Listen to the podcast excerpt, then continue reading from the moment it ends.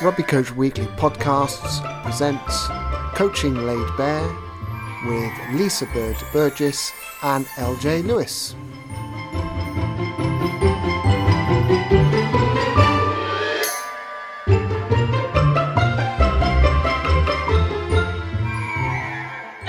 Welcome to Coaching Laid Bare Pod, where we discuss all aspects of coaching based on questions posed by the rugby coaches. Tonight's questions have been set by Dan Cottrell. Um, I'm joined tonight by my co-host LJ Lewis. LJ, how are we doing? How's it been going? Hi, what have you been up to? I'm good, thanks. Uh, enjoying the sun today. Been out on another cycle on my own, hours piece, to my bit of time to myself, um, and took my little boy Patrick out this morning got him out of the house, tried to run him ragged so that he, he slept this afternoon, which unfortunately he didn't sleep. So that was oh, no. frustrating. But um, anyway, he's asleep now. So uh, you've got my full attention and uh, I'm feeling pretty uh, sun sun kissed. Oh, you're looking, sun, you're looking sun-kissed as well, LJ. See those rosy cheeks. looking forward to catching up with you in a minute. And we're delighted tonight to have our guest tonight, uh, Maria Crowfoot. Hi, Maria. How's it going? Maria's currently um, Loughborough University women's head coach. Um, so, Maria, tell us a little bit about yourself and welcome on the show. Yeah, hello. So, thank you for having me um, both. So, uh, yeah, I've just finished my first season with um, the Loughborough University women's team. Um, so head coach there, and we, we've just received double promotion as well. So um, yeah, finished wow. the season on a high for sure. Um, and then I previously worked with um, De Montfort University in Leicester, so I coached their men's teams um, for a couple of years, and then also Sutton Coldfield men, um, so I coached there for a year as well previous to that. Wow, that's a really exciting CV. Then I know you're um, awaiting your level three results as well. Yeah, that's right, in a couple of weeks or something. Yeah, definitely. So just one more observation to, to go. So whenever rugby comes back, uh, yeah, I can finish that off hopefully. Wow, you seem to have fitted a lot of things in there. Because how old are you now at the moment? Uh, 24, 25 in July. Wow, you've done a lot there on your coaching, coaching journey. Yeah, really busy. Yeah. So, um, oh, congratulations on that, and I hope I'm sure your level three will go well. So, good luck with all that. Um, really looking forward to chatting to you and getting your views and opinions tonight. So, LJ, over to you. You're going to host the questions tonight. So, um, yeah. So yeah, over to you, LJ. Um, so I thought we'd start with a university question because you both, um, like yourself, Maria Bird, you also head up the university program at Hartpury. So just wondering what you guys um, have been doing in regards to recruitment, and obviously with this kind of difficult period, how have you been keeping in touch um, with your with your players and also potential players during lockdown? Wow. you, you bird first? Yeah, go on. Let's go to the old girl first. Um, so, uh, so yeah, at Hartpury. Well, at the moment, currently, as you guys know, I'm on furlough, so um, it's pretty difficult. Well, obviously we can't do anything at the moment but prior to um, you know uni recruitment is, is massive for us because obviously um, we need to recruit those new players in. So i don't know about you maria but we um, we end we have lots of open days. Um, we get in touch with players. They, they, they, register their interest we follow it with calls on that and we meet them show them around the campus um, chat up and follow up with emails. And also um, Rosslyn Park has been a, a great place for us place for us to go to. We with the school sevens competitions, um, you know, to get a tent there and kind of sell our, this, our stall to show what Hartpury can offer. Um, you know, getting out to schools and clubs and local colleges as well, uh, having a really big recruitment drive. That's that's brought in some some players to us as well.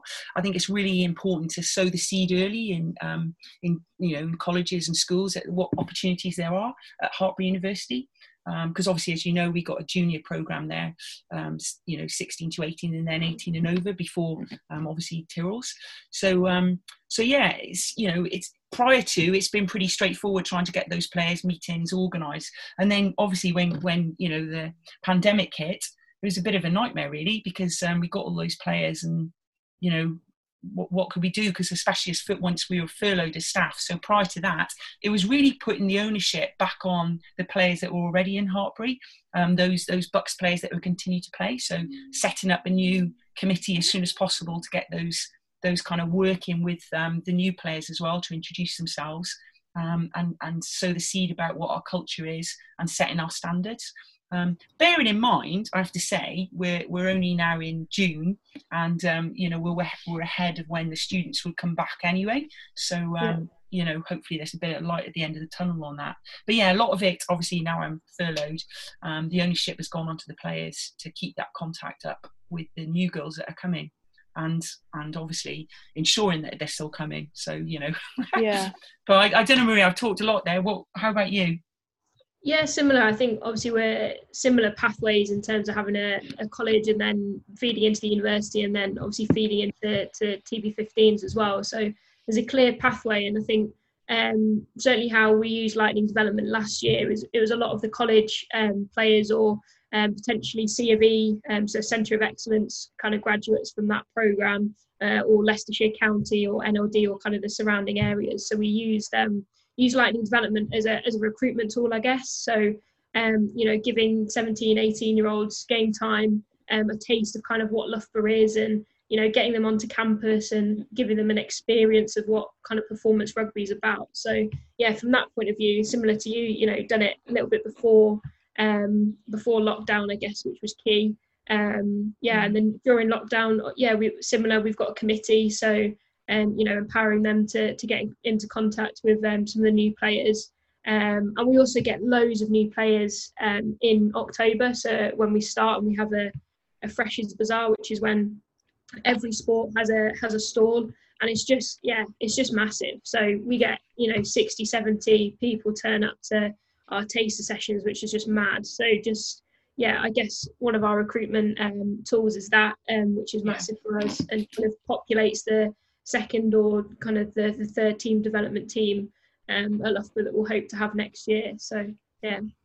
Yes, I mean that's um, just hitting on stuff there. The freshers bazaar is always fantastic, great fun, obviously, and um, yeah, you get lots of girls. we had certainly quite a few last year that are new to rugby, I've never played before, but um, you know, we still got they're still coming along this year as well. And it's it's really difficult, isn't it? Because you've got, like you said, we've got the academy with our juniors that are there to get the taste. This is what it's like a Hartpury. This is the expectations. And LJ, I know you used to yeah. be in charge of the junior academy there, and you know, for us, we we made it through to the final of BUCS, you know, the national league, league this year, and it was um you know there was 19 of those players that actually come through the Hartpury system. So you know it's phenomenal to think that and then those players will, will hopefully stay on to represent you know Tyrrells. So we're quite lucky um, two university sides Loughborough and Hartpury in the similar situations where we're kind of growing and creating our own talent our own culture that then can hopefully go all the way through to the top level of the game.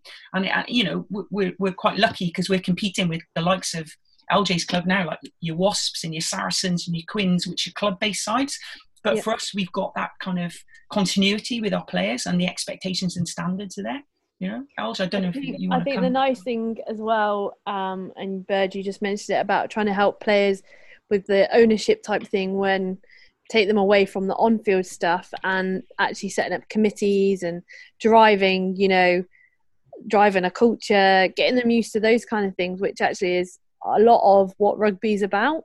You know, not just going and playing for your 80 minutes every week and training and even you know you flip it to a, a just a, a, club side you know we want players at wasps to get involved with the club not just come and put their boots on and, and play and train so i think your programs are really valuable for that um, because they have to take those committee roles on and i know bird has been a big thing that you focused on when you took the role over to try and you know empower the players with those kind of roles. And i don't know if that's the same with you at loughborough maria if you've had to help empower the players with those committee roles and stuff.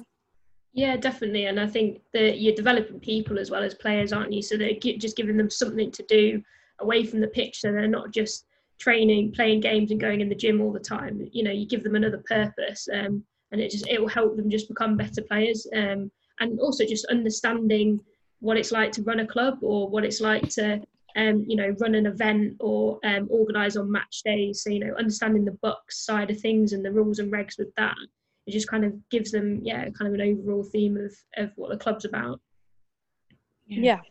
No, that's, that's really good, and I and I think you know, we're not just creating rugby players, are we? We're creating people, and yeah. and with that comes that those responsibilities as well. You know, be the best player that you can, have a great time. If you're going out in the night, which what but let's be honest, BUCS universities they like to go and celebrate after they won, and um, you know, but they've got to be on that training park nine o'clock in the morning, and if they're not, then you know that they're the questions you ask. But it's getting that, getting it right, getting the balance right, and getting that understanding. You know, so um, yeah. so yeah, no, it's um, it's it's it's great. I mean, I, I love coaching the university side. I think it's brilliant. Get a real nice mix of people, um, and you know, it's it's like I say, it's that continuum between the academy at Hartpury, then then the BUCS, then the the um, actual Tyrrell's Premiership side, which is great.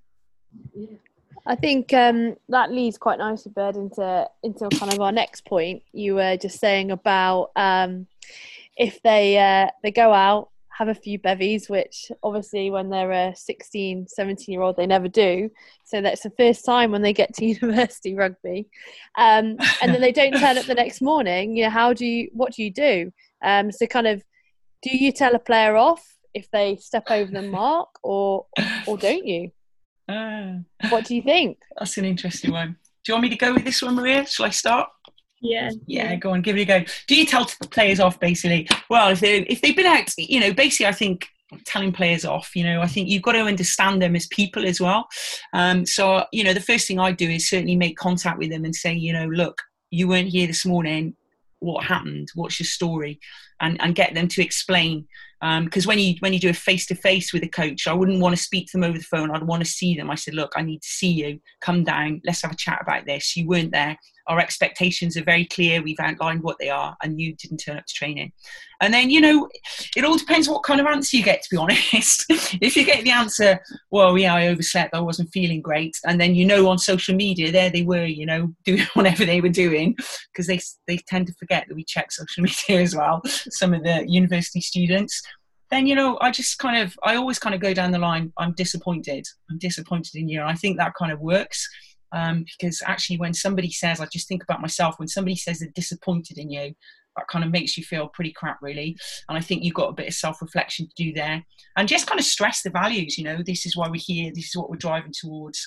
And um, you know and get them to kind of reflect on themselves and think why, why they've let people down. But i should certainly wouldn't be you know shouting and screaming at them and telling them off. I think it'd be a case of getting them to understand why we why i'm disappointed and why the team's disappointed in them yeah, I don't know, Maria. Do you want to come in there? I think I think that's the worst thing, isn't it? Is when your parent or you know somebody that you look up to says, "Oh, uh, I'm not angry. I'm just disappointed," and you think oh, that's the worst thing to happen. So uh, yeah, I, I, think similar. Really, I think sometimes, um, you know, if um, you know, we've had it on on the side of the pitch, maybe somebody shouting on um, because they're passionate about watching their team and they're probably injured or um, you know, and they're they're frustrated and they shout on and it's a cup game and there's their emotions and all you have to do is just look at them and, and they'll stop, you know, shouting or, you know, making a big song and dance or saying, you know, they're offside or whatever. Um, so I think, yeah, you can you can do it with a look, can't you? Um, some of the time.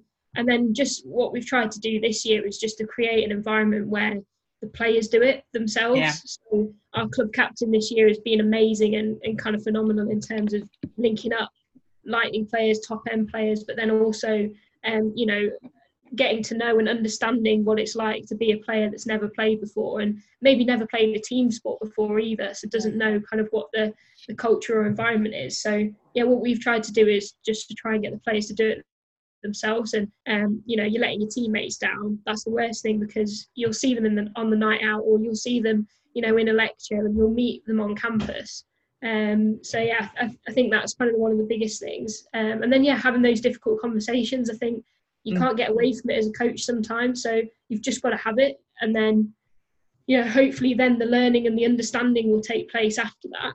Um, and your, your relationship will be better, and the respect then is there from from you both as well. I, I think that's yeah. spot spot on, Maria. I think that's really spot on. I think you know it is important as a coach to learn to have those difficult conversations, which you know are hard to do, but it's part of your job. You've got to do it, and at the same time, you know, like you say, that ownership from the players is paramount in, in driving those cultures and standards. And I know we do it, LJ. I know you do it with juniors as well. Is we do something called rolling the dice, which the players take ownership for, and whenever it lands on, then you've got a penalty as well. So, um, so yeah, that's gone down well, it didn't go down well with the players that rolled dice, but yeah, you know that went down well. that went Yeah. down well. You know, I think helping helping players see that they're um, you know you you make a choice, so your action you go do it. But when you're in a team, and uh, I like your idea, Maria, of the captain driving those sort of things, they've got to realise that it's not just their their decision may not just affect them; it may affect other people, um, and having that conversation, bird, to allow them to reflect because everyone makes mistakes. Everyone gets caught up in the heat of the moment and thinks, you know what, I'm, this is what I need to do right now. But when you are part of a team and maybe you're driving towards a goal or um, you're trying to develop a culture, sometimes your need isn't actually right for the team. But you might not be in the right place to stand back and go, well, actually, I really, really want to do this. But the bigger picture in six weeks' time, I'll be a better person for not doing it, and so will my team. So maybe having that conversation with them, getting them to reflect, and then also using someone like your captain is a really will hopefully then kind of ingrain that message. Um, but I agree, telling them off like a child isn't helpful because even if we're talking about you know a, a junior player as in a 16 17 18 year old or we're talking about a university player or we're talking about a club player.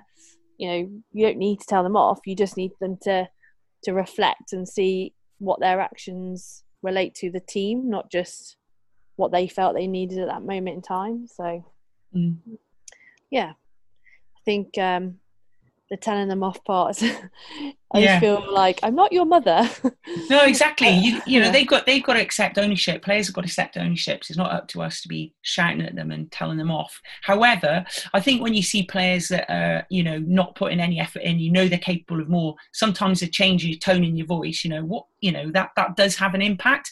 And and I would never advise that's done every session. But if you know players aren't putting the effort in and they're capable of much more, sometimes you know difference to tone, change tone in your voice. You know you know, come on, what, what's that? You know, what are you doing? You're better than that. Um, let's let's have a bit more effort from you. You know, it, it does have an effect as well. And I'm not saying you're yelling and screaming at them, but they know that you're not happy and they, they need to put more of an effort in. Don't know. Any do you comeback think from that, that? do you think that comes from your relationship with them though bird Oh, because you you know them Yeah, and and I think Maria touched on that as well in her answer. You know, yeah, I, I think you've got to, as a coach, as coaches, we know to get the best out of your players, you've got to know them. You've got to get to know them. How, what makes them tick? You know, what makes them work the best, and and you have to build those relationships up, like like Maria alluded to earlier. Um, I don't know if you want to add anything to that, Maria. yeah and just understanding them as people again just touching on that again like understanding their backgrounds where they come from their family dynamics all of that i mean you you know you still get parents that come to watch every single university game no matter where it is in the country so but actually you know something that i've reflected on is i should go and have conversations with them and get to know Yeah. them you know why are they there and have they always gone to matches and you know if um you know dad's there but but mum isn't you know why is that and you know just getting to know them a little bit more and then you know later on you, you might be able to kind of touch upon that again and say oh you know i was talking to your dad the other day and there's just Yeah. instantly that little bit better rapport there's more respect that you're just knowing them more as a person i think sometimes there's a reason why players are are out of sorts or um, you know turn up late and understanding why that is and seeing if it's out of character because it might not be for some players but it also might be for for others as well Yeah, definitely. The the getting to know their wider network, their their inner circle of people is quite powerful, isn't it? Definitely. Um, especially when you when you start working with them quite at a younger age, like at the teenage age, you know, reflecting on my time in the academy, getting to understand where they've come from, understand their story, really helps you to Yeah. to find out what what the kind of person they are, what they've experienced, what might make them respond to you, like you say, Bird. If you need to maybe kind of change how you speak to them, sometimes you might get something more out of them because you've understood understood where you've come from. Um, just kind of touching on that, and also um, like you just touched on, Bird, about if you're not sure if someone's really applying themselves in the session, um, thinking about the kind of player you'd rather work with. Would you rather work with a player who um, will argue with you or a player who will basically just do what you say and won't ever challenge you? Maria, have you got some thoughts on that first? Yeah, de- definitely the one that I, I, I don't know. I'd I'd question the argue. I suppose I don't don't necessarily want a player to argue with me. I want them to challenge me and um, you know challenge the concepts or challenge the drill or the, the way we play, the game plan, all of that. You want people to challenge them, not just the players, but your co-coaches, your staff, your team managers, like anyone that can see that something um, you know needs to be challenged, then then do it because that will be you'll be a better person for it. Um, and it, from a player's point of view, you know, if you challenge your coach and um, maybe the way they've delivered a, a message or again the, the skill or the drill that they're they're doing, if you challenge them, then the coach is going to get better because they're going to understand where you're coming from. Maybe you, maybe the player learns in a different way and just didn't get it. You progressed it too quickly, and we've left somebody behind. So just understanding, you know, the players and um, and how they respond to different elements of training is really key. Um, yeah, I, I, definitely question the the argue. I definitely don't want players that argue with me, but because uh, it goes back to that, you know, am I telling them off or are they telling me off? You know, parent um, parent child kind of relationship. So yeah, but definitely challenge. Um, and I think that there's a deeper level of respect that's built with players that challenge you. Um, from from me to them, but also from them to me if if I actively listen and then I act upon it as well. Yeah, no, I, I, that's again spot on. I think the word argue is is you know you don't want players to argue. That creates the the wrong environment. But I certainly agree with you, Maria. You want them to challenge and discuss with you. If they don't agree with something, it also you know it also makes you think about how you're um, delivering delivering. Like you said, is your coaching you know up to where it should be with regards to how you're explaining it to the players? Is it something you know that they don't understand what you're trying to get across, so they they're, they're challenging you on that? Um, it all depends as well um, what kind of level they're at as well, because sometimes with different players, I think um, you know, like beginners, intermediates, and experienced players, you've got kind of a different continuum along there. What you'd expect your players to do, and I would expect expect wholeheartedly um, discussions with um, kind of really experienced players and coaching when you're setting a coaching plan, a game plan. You know, this is what we want to achieve you know players in their little groups to question look at it yeah that would work mm, maybe that wouldn't or could we tweak that coach so you get those real discussions going on because at the end of the day that those players are the ones on the on the field that have to make those decisions and understand what we're trying to achieve so no i, I agree with you i think um, no, definitely do not want players arguing with um, with me as a coach. But, How, I, but um, I, I, really think they should challenge. Think, just thinking about that point, so I, I, agree with you both. Definitely, the challenging elements great but how would you then deal with a player that is arguing with you? Like what for whatever reason maybe they've had a bad day maybe you guys have had something going on away from rugby and they've brought it into your set like and they are arguing with you what do you do? Like how do you manage it? Yeah I, I think i don't know if you guys would agree but the the difference between or one of the main differences between um, coaching in the women's game and coaching in the men's game um, certainly the the, the girls that I coach at the university, they ask loads of questions, yeah. loads and loads and loads. Whereas the guys just want to get on with it and just practically do it. So you always yeah. have to encourage them to ask questions and encourage them to challenge. Whereas the yeah, the, the women at the university do it all the time. Um, so again, just understanding the person behind the player, see it, you know, under, trying to understand what they're going through, having that empathy of being a student athlete. You know, if they're a top athlete, at the uni, then they're going to have to be, you know, going to the gym uh, a lot more than say a, a beginner player. They're going to have lots of um, kind of other things that are going on, maybe under twenties, other commitments. You know, do they have another sport that's putting pressure on them? So, you know, I love when we get a couple of players that are competing in other sports, uh, and maybe they don't like rugby because of, of the contact element. Um, so, you know, that relationship and understanding. You know, they don't want to do contact because, and there's a reason for it and just kind of um, yeah, kind of troubleshooting with them and, and trying to problem solve. Um, but yeah, I think it goes back to having those difficult conversations, just being open to it and trying to learn from it as a coach and trying to get more experience from from the players because you know as you said they're they're the ones that are on the pitch they're the ones that are, yeah. that are feeling the game and feeling training as well yeah and um, it, and I don't disagree with that at all, Maria. The points you made there, and I think LJ, going back to your question about you know how you'd actually specifically deal with a player that was arguing, I think it all depends again on what the situation is. I mean, if it's in the mi- middle of training, there, like you know, oh, you know, whatever, coach, uh, and I'd like, right, we'll continue this. I'll, I'll have a conversation at the end of training let's just get on with things now you know whereas if you got if it's a you know you got time to actually somebody says i don't disagree you know i disagree with what you're saying you can pull them and and you might have a chance to sit down with them but if you're in a coaching situation it's like right, okay, I can see you don't agree with that. We'll have to come back and revisit that, you know. And it, it all depends. If they keep it going, then obviously you can ask them to leave the session if it's too um, disharmonious. But I have to say, touch wood, I haven't had um, situations like that, you know, where players have reacted in that way. But um, but yeah, you've got to think carefully because you don't want it to disrupt. You don't want it to disrupt yeah. the whole session for the players, you know. Yeah, yeah. finding the right space as well. So you know, on the side of the pitch might not be the best way if if their mates are hanging around because they all live together. So there's a time constraint element to that. So yeah, you know, when's good for you tomorrow? When when have you got a break in between lectures? When can we meet where there's no time constraint where we can just sit and chat and yeah. and then you you know you might not have got to know that player, so then you've got that opportunity. But then you can also then talk about the the argument or the um the challenging or you know um whatever the, the kind of conversation needs to be had as well.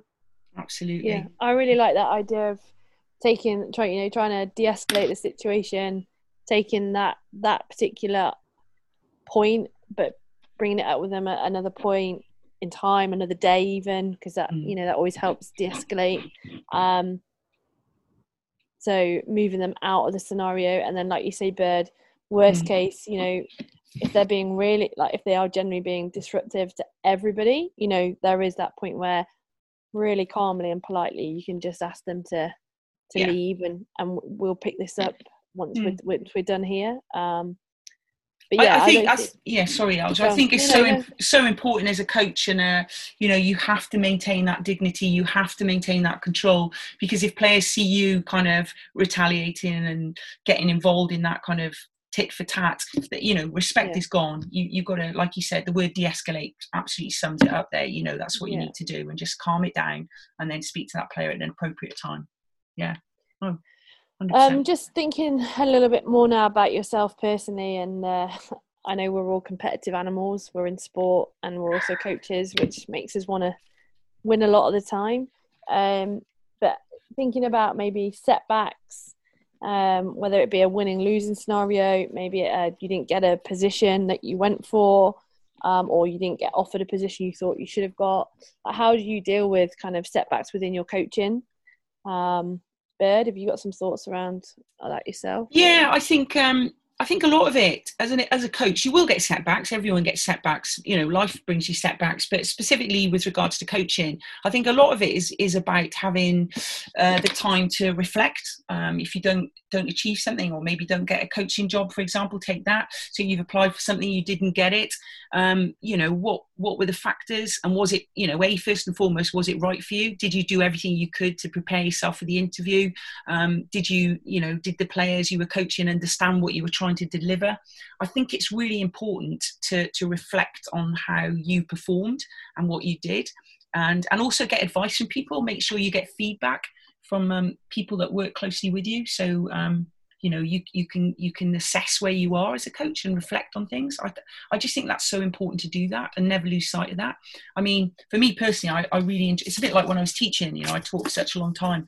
You know we had an open door policy where members of staff come in and watch a lesson and actually talk to you about what they how they found it because you never want to lose sight about what your you know the, the children or the players in front of you how they're reacting to you as a person you know, and, and actually what you're saying. It's, it's really good. And watching yourself on video, I always find for any new coaches out there as well, if you um, watch yourself, I remember when I first, you know, was coaching, I, I used to kind of go, yeah, you got it, right? Yeah, yeah and it's you know and these little habits or a flick of my hair all the time like this. And it's like these little That's things the lockdown bit yeah my hair now so i've got bunch, bunches at the moment people that can't see me yeah. But yeah i think it's really important as, as, as a coach to be able to reflect on yourself and accept you know um, you know kind of positive criticism as well so you can you can do the things you need to do to improve yourself. Yeah. Yeah, I think something that I've I've had this year is this um, that I'd never heard of before is having a critical friend.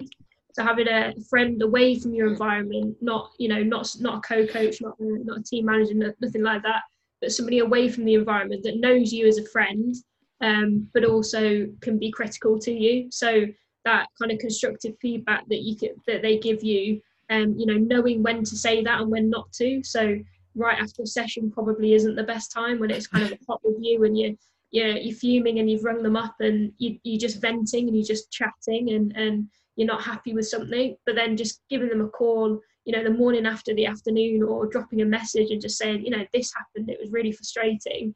Um that yeah the, the, having a critical friend is really key i think it's definitely helped me especially being in loughborough and kind of in the loughborough bubble where you're, you're in it all the time and you're coaching there and um, you know, I was a player there as well at, at, uni. So being back in that environment, just taking a step back and, um, you know, f- phoning a friend or, um, you know, partner or a colleague. And um, yeah, that critical friend has really helped me this year just to review um, kind of situations and setbacks. Um, nine times out of 10, you know, sessions aren't as bad as they seem. Um, e- either you review them back watching the footage or you talk to players afterwards.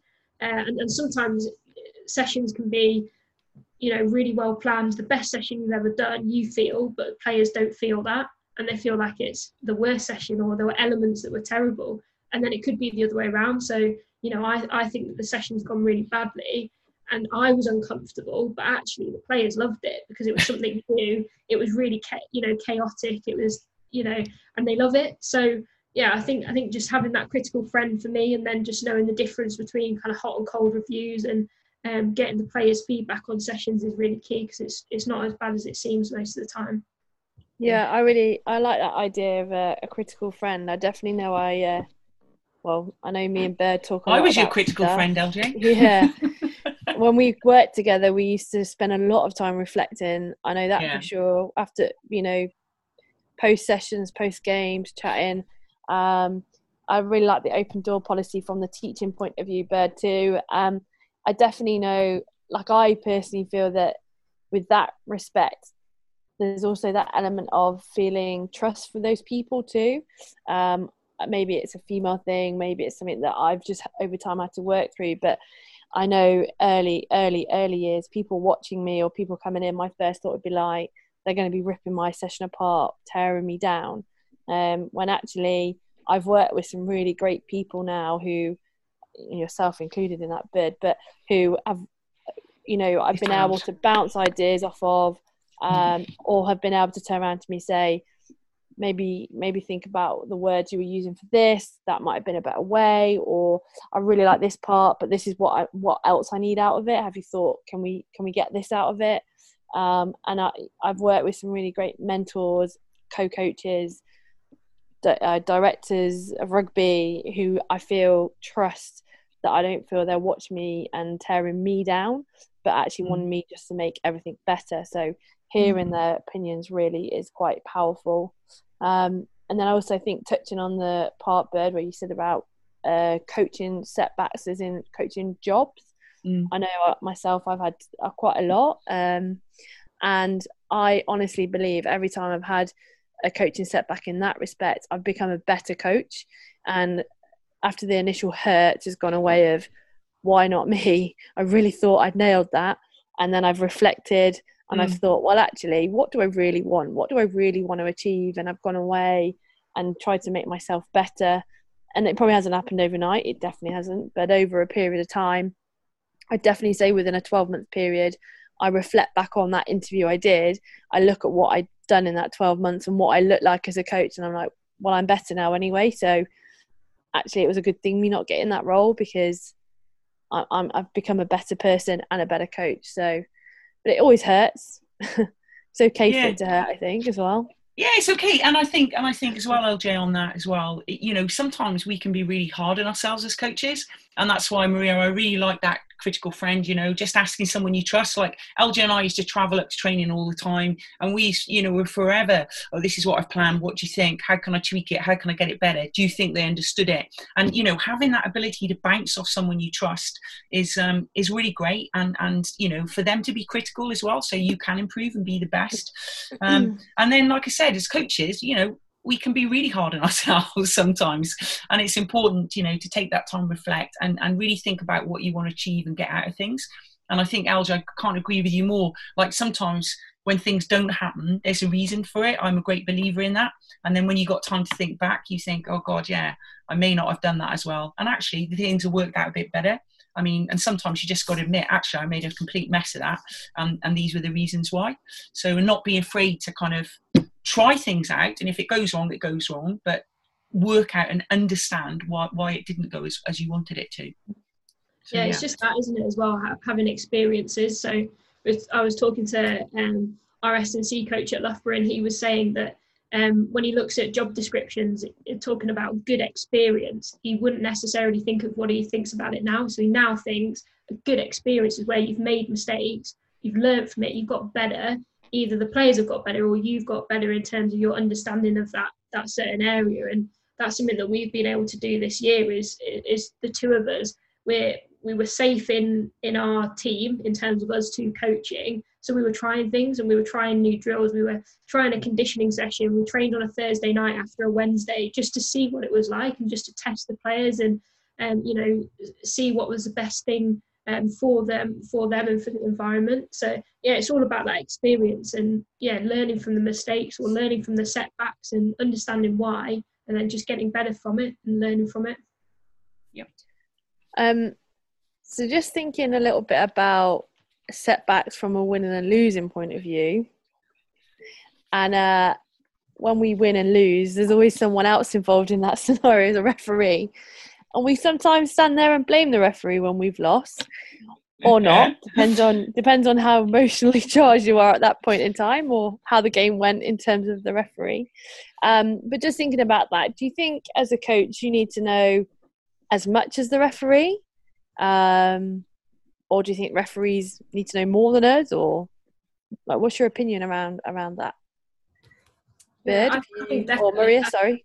Sorry. So I, I think um, I think it helps massively if you know uh, as much or more than the referee. To be honest, because um, certainly uh, in in the leagues that we're in, you, you get kind of your regular referees, so you start to get to know them, and you, you start to almost do analysis on them uh, and work out what they're doing. Um, so, and what I always said to, to our captain and to our players is, is that you'll always get a ref that has something that it's their pet hate, and you have it as a coach as well. There's something that you just you hate players doing, or there's something in a game you just if they don't roll away at the breakdown, it's straight away a penalty. There's no there's no two questions about it. So understanding what that is from a referee's point of view, and then being able to simulate that in training um, can kind of give you a real a real up in terms of when it comes to match days.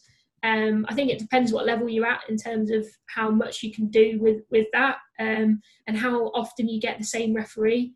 Um, but yeah, I think it definitely helps. And then the, the, other thing that kind of was thinking about is, is that often as coaches we're we we're playing a game um, and, and we're delivering that game, but we're not refereeing it. And if if we're coaching something that needs refereeing, which is a lot in rugby, then you need to be refereeing it as well. Either that's you or a co-coach or a player that um, maybe can't do it because it's it's a contact game, but they can still run around. Getting somebody to referee the game just allows the players to have a, an element of simulation within that. Thing like thinking back to when I play, there's nothing more frustrating than um, you know the coach hammering on about offsides all the time.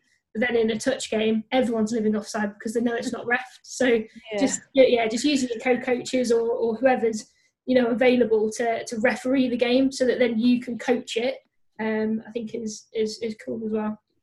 That's a, that's a great point, that is, Maria, because yeah, often when we're coaching, sometimes we lose track of things. I think that's a really important use of other coaches. So for those coaches out there that, you know, there's two or three of you, definitely get them to referee in those game situations and decide what you want them to look at so you can utilize them, but also make sure the players are really switched on to what those laws are. I think that, um, like you said, getting to know the refs really helps, but also as a coach, you have to know the laws of the game because otherwise you don't know what you're coaching. So you've got to know those those laws. You've got to understand them. Um, you know and a good thing i'm sure you guys have done it as well is getting a referee inviting a trusted referee in um, at the start of the season if there's been any law changes just to explain to players as well so you get that understanding what they're actually looking for. Um, and that's been really helpful sometimes getting them in just to talk to them especially with new change changing the laws. Um, and I think it's important to make sure as well with the, with the refs and, and your players how you talk to refs as well, and what what you want to get, like you said at the start of the game. You know, is there anything you want us to look out for, ref, or, or you'll be looking out for specifically, just so you can kind of understand where those refs are coming from. Um, so yeah, definitely as coach as coaches, you need to be on top of the laws and, and know know what they are, um, so you can articulate those to the players. Definitely, LJ, I don't know. Yeah, I, both of you, you guys have got kind of spot on answers there, and understanding understanding what the the ref's going to be looking for. So asking those real key questions on match day. So, like you said, Maria, you guys have started getting to that that point where you could figure out what ref you've got because you've probably got a local ref coming quite regularly to your home games. So that might then allow you to build that relationship and get an idea of what they're looking for.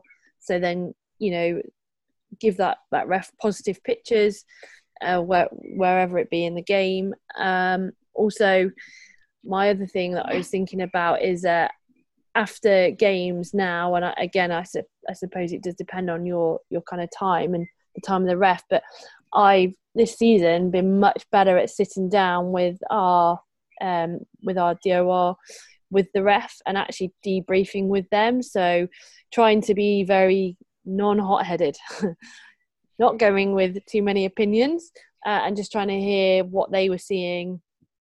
Um, maybe having a couple of key moments where you were unsure to why you know did you not what you know why were you letting the opposition get away with this but not us? And trying to be really really specific not emotional. Um, and that definitely has helped us build relationships with the refs that we've been getting at home. Um, obviously away it's different because you can you can speak we still try to speak to that ref but it's a lot harder so i think getting a good relationship with refs like i as a coach know this season i've found it much more beneficial um, and like you say, having a real clear understanding of the, the laws is is key. I think a big area for me where I've been trying to get really hot in how I managed it with the rest of the scrum as well. Um, like I know, yeah. you know, the, the Premiership level, we want them to ref it like they would ref any kind of top end men's game. But as you mm. start mm. moving down the game, you know, safety becomes really important. So mm. understanding the laws from a safety point of view, yeah. like you guys have already expressed the the university player might be a brand new player and what if we're in the front row you know being able to be clear with those rules mm. safe from the safety point will be really important um, and supporting the ref with that maybe as well. Yeah. Um, so yeah, you hit yeah. some you hit on some good points there, LJ. I think you know that's that's key. That is, and again, we're lucky because we can do that at the end of games. We get a chance to talk to the referees and sit down, especially at the you know the Premiership Tyrrells level. It's not called Tyrrells anymore, but the Rugby Championship, the girls play at the top level in England. It, you know, it, it's it's key, and it's those little frustrating things where actually things that you've interpreted, they interpret in a different way. It's, it's, it's gaining their understanding on that. So the next time you play, you know that you know you've got those rests, like you said, LJ you can identify with the players and, and get the players to remember remember how they refereed that. Right, this is what we're going to do, and get your different you know tweaks to your game plan to accommodate that. Mm. But yeah, I mean it is frustrating sometimes with some referees, especially when you play away and you don't know the ref and they interpret things in a different way. So sometimes your halftime talks or messages you get on have got to be really clear and specific. Look, the ref's really looking at that, targeting that. You know, let's make sure we're we're, we're identifying and addressing it. I don't know, Maria. Sometimes with BUCS, I've I don't know what you think, but we've had to do that quite a lot. Certainly during the game and at half time. Yeah, yeah, definitely. Just just trying to work out what they're uh, certainly from a, a BUCS point of view in the in the second tier uh, with the first team last season, it was was always something that they were really hot on, and it was just trying to get the players to work it out as soon as possible. Um, and and I started to do that as a coach, and just stopped kind of looking at the players and, and the opposition, my focus was the ref and just trying to understand what is he blowing up for, what, and we started marking down penalties and um, just to get that live like kind of analysis going through. And you don't need a video to know that. You, you just sit there and just kind of watch what the referee's doing, um, and then feed that back to the players as soon as you can. Um, I think just um, just reminded me of uh, something that happened lower down the leagues. Obviously, you can uh, run onto the pitch as a coach, and you, you're often the water uh, water carrier as well. So my, when I was coaching at Sutton Coldfield, coaching their, their twos, running on the water and would often run on the kicking tees as well. So we'd often chat to the ref and you know just you know how, how's the game going for you? You know what you know what are you picking up? How you know what's the opposition like? And you know it was a competitive game but um you know it's not a competitive league for for us um, when i was coaching them. And uh and anyway we, we ended up winning the game by two points and um one of the spectators had a real go at me and said you've been talking to the ref you've been putting in his ear you, he's added on an extra two points just so you win I was like, you know what? So what if I have? Because at least I've got a good relationship with with the ref. and he wants to come and us again. And obviously, I, you know, it was just just asking how he was, and and then you know, he's a person at the end of the day. And I think sometimes you forget that, especially in the lower leagues. You the ref turns up and it's you know you don't always kind of respect them in the same way that you should. So yeah that was quite funny to be told that. Again just because I'd be cutting to the ref. But the, the spectators were you know shouting that from the sideline to him. So of course he's going to favour you know the team that, that he likes. But yeah that was quite funny that's that's a great story that yeah. is, and i think what that stresses as well is you know is how important it is as well you know lower down higher up as well and different age group groups getting your captain and your pack leader to to understand and how to chat, how they actually can approach referees. I know that's been highlighted certainly in the men's Six Nations this year with some some players over chatting to the refs, some players not chatting enough. Um, you know, and that level of respect, where do you go with it? There's lots of debates around that. And I think that's an important quality for your captains and pack leaders to have as well, is that ability to understand and, and be able to talk to the refs don't know. Yeah, yeah and having the right que- the right question to ask the ref to, to understand, like you've said, Maria, what is their one thing that they're trying to pick up on? You know, trying to help your captain or your pack leader to how they speak to the ref to be able to get that answer out of them. Mm. You know, he's obviously not liking something we're doing at the scrum. We need to find out what it is. He's not talking to you. He's just penalising you or whatever. Or at the breakdown, you know, he, he, keeps pinging us for this, but we need to chat, you know. So getting them to um, getting them to be able to communicate with the referee and like trying to phrase questions that doesn't put the referee on the back foot because they're already on the back foot with you. You know, you want to try and get them back on side. So um, yeah, I think that's really really important too. Yeah, and earlier when we were talking about player feedback and, and how they feedback to us, it's the same with the referee that the players, you know, don't do it in the moment. Don't do it when he's just given the penalty and you ask him why. Ask him later on. Ask him when there's a stoppage in play yeah. or there's an injury, and where you're both yeah. calm and you you know you're both chilled, and then you can go over and ask their ask his opinion effectively, or his or her opinion on on what what they're blowing up for, or um you know, and and just to try and understand um, the game from their point of view. Yeah. Great I think, um, yeah, I think all this leads really nicely into the kind of final element of our uh, discussion, which could be a bit controversial, um, and very much about your around your story, Maria. Um, so, would you would you ever coach a player to cheat, and uh, what do you regard as cheating? Talking to the referee during a game, potentially. I think, you should go first. Uh, I want to hear your answer first. like it, like it, like it, Maria. Um, I mean, I can categorically, categorically. Yes, LJ. can't even get the word out. Um, would never teach my players to cheat. I think the first element, and again, whether you're coaching at club level, juniors, university, premiership, safety is the first part. So I always have that element of if I'm teaching them to cheat, it's out of side of the law. So am I then going to be t- potentially allowing them to inflict physical harm on somebody else, which ultimately that's not what we want to happen. Um, there's definitely a grey area though, because uh, you watch teams week in, week out on the TV who get away with stuff. And is it because they're holding people down on the floor, pulling them back, um, not letting them uh, move on to the next phase because they've got older your shorts, whatever, you know, is is that cheating or you know is that just kind of part and parcel of playing a competitive sport? Um, but something that is going to actually cause physical harm to your player I, i'm not okay with that. I definitely definitely not and i don't know if you guys have seen much of the, the rugby over in new zealand the last couple of weekends but you know the refs being really hot on the breakdown i think some of you know and as within our coaching team we've been talking loads about it because there's loads of penalties at the breakdown but actually probably encouraging a bit of a safer breakdown. Um, Mm. But are those players cheating, or is it just that they're encroaching the laws because they're trying to figure out what's the right wrong thing to do? Yeah. Um, but yeah, cheating is not okay. So talking to the referee, Maria, if I was against you, I'd be like, "Stop talking to her No, I wasn't. I wasn't.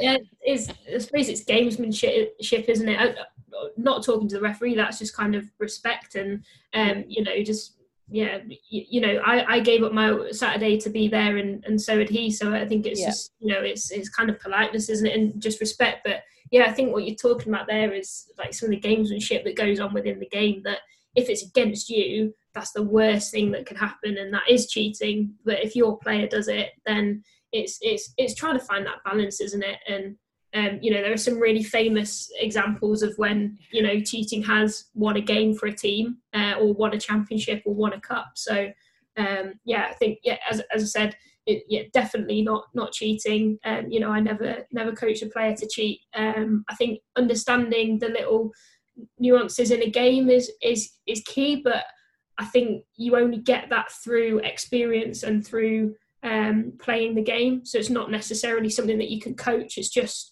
you know the little hacks that you have as a player, having played for ten years, or or maybe playing lower down and you know playing with with players that are older than you and far you know kind of far more experienced, um, and then going up the the levels you you maybe do uh, less of that. I don't know.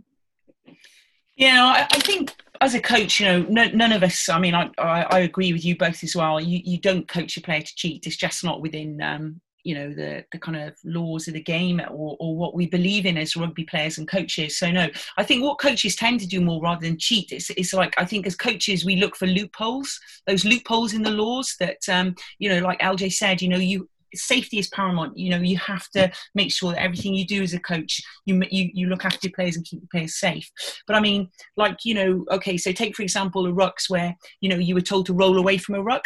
So what do players do? They rolled on the other side of the opposition towards the opposition to slow down opposition ball. Now, is that cheating or is that a loophole in the, ro- the law? Okay, so they've now brought in the law that says you have to roll away from a ruck, but you have to roll away to the side.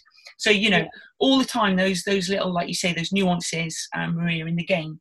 Coaches will look for loopholes to make you know to give the team the advantage. You know, the, the, we were chatting about this LJ earlier, weren't we? The um, the famous Italy England game where you Yeah. know the players didn't commit to the so there was no offside line, and the Italy players were in the England back line, and England players didn't know what to do. Were they cheating?